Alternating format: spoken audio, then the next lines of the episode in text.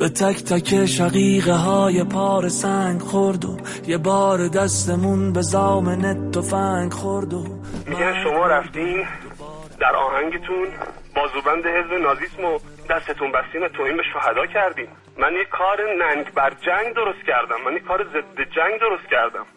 چه کسیه که می‌خواد بگه من با جنگ موافقم؟ من اصلا باش بحثی ندارم و خودم خودم ممنول کار می‌کنم. شنیدید صدای مهدی یراهی بود که با رادیو تهران. صدای جمهوری اسلامی ایران صحبت کرده بود اما آقای یراهی سپس حرف دیگری رو هم در این خصوص زد که می‌شد گفت که تکمله ای بود بر صحبت قبلی خودش. الان به خاطر اینکه ما یه خط شعر رو عوض کردیم یه دونه بازوبند دستیم رو دستمون که کنار اون بازوبند کلاه روسی وجود داره پوتین انگلیسی وجود داره اوورکوت آمریکایی وجود داره و یک پلاک هم وجود داره. اینا نمادهای جنگ های معاصره ما اینا رو گذاشتیم کنار هم. وقتی شما نمادها رو کنار هم می‌ذارین دیگه نمی‌تونه کسی شما رو محکوم بکنه به اینکه بگه قطعا تو می‌خواستی این تعبیر بشه.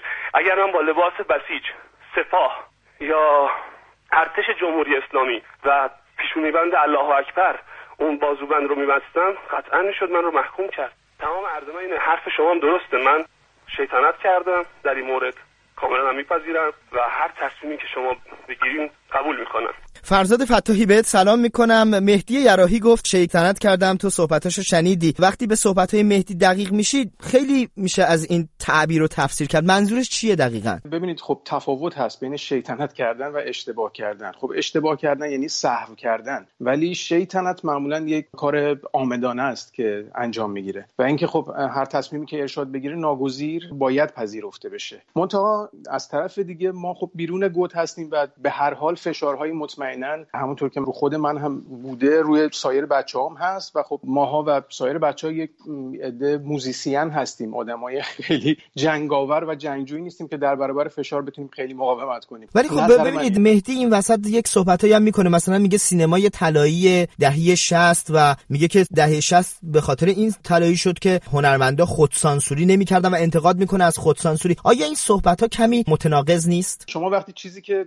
در اعماق قلبت میگذره رو بخوای شاید طوری پنهان کنی این تناقضات پیش میاد. ولی خب برای حضور در مارکت موسیقی داخل کشور چاره ای نیست. یک جاهایی به جز بلگویی و چشمگویی. حالا یه عده هستن که ایثار می‌کنن از موقعیت های پیش روشون چشمپوشی می‌کنن. یه عده دیگه هم هستن که برای ادامه حضور گریزی ندارن از پذیرش وزارت یا شاید بگیم ولایت ارشاد در حوزه موسیقی. و شاید خورده پس ارشاد پدر معنوی نیست اونطور که مهدی یراحی میگه.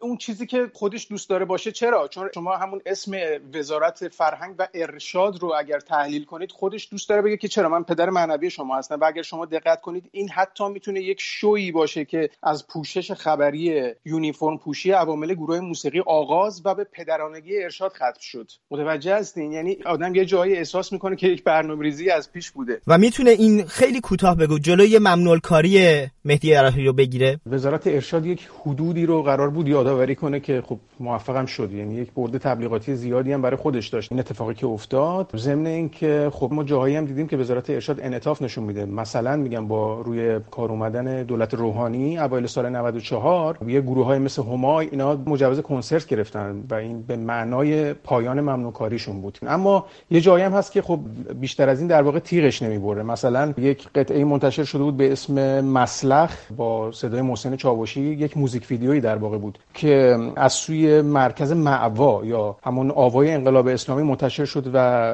تهیه کنندش هم اوج بود سازمان رسانه‌ای سپاه پاسداران. و می‌بینیم که این با اینکه یه جور محتوای شعر تقابل بین عرب و عجم بود ارشاد خب نتونست کاری بکنه و نتونست جلوی انتشار اینو بگیره. من فکر می‌کنم به این دو عامل بستگی داره. به تک تک شقیقه های پار سنگ خورد و یه بار دستمون به زامن تفنگ خورد و مرگ برد و دوباره عقل مرد و تموم خاطراتمون گره به جنگ خورد و طرح تخریب خونه های ما کلنگ خورد و تا رسیدیم مدرسه همیشه زنگ خورد و مرگ برد و دوباره عقل مرد و تموم خاطراتمون گره به جنگ خورد.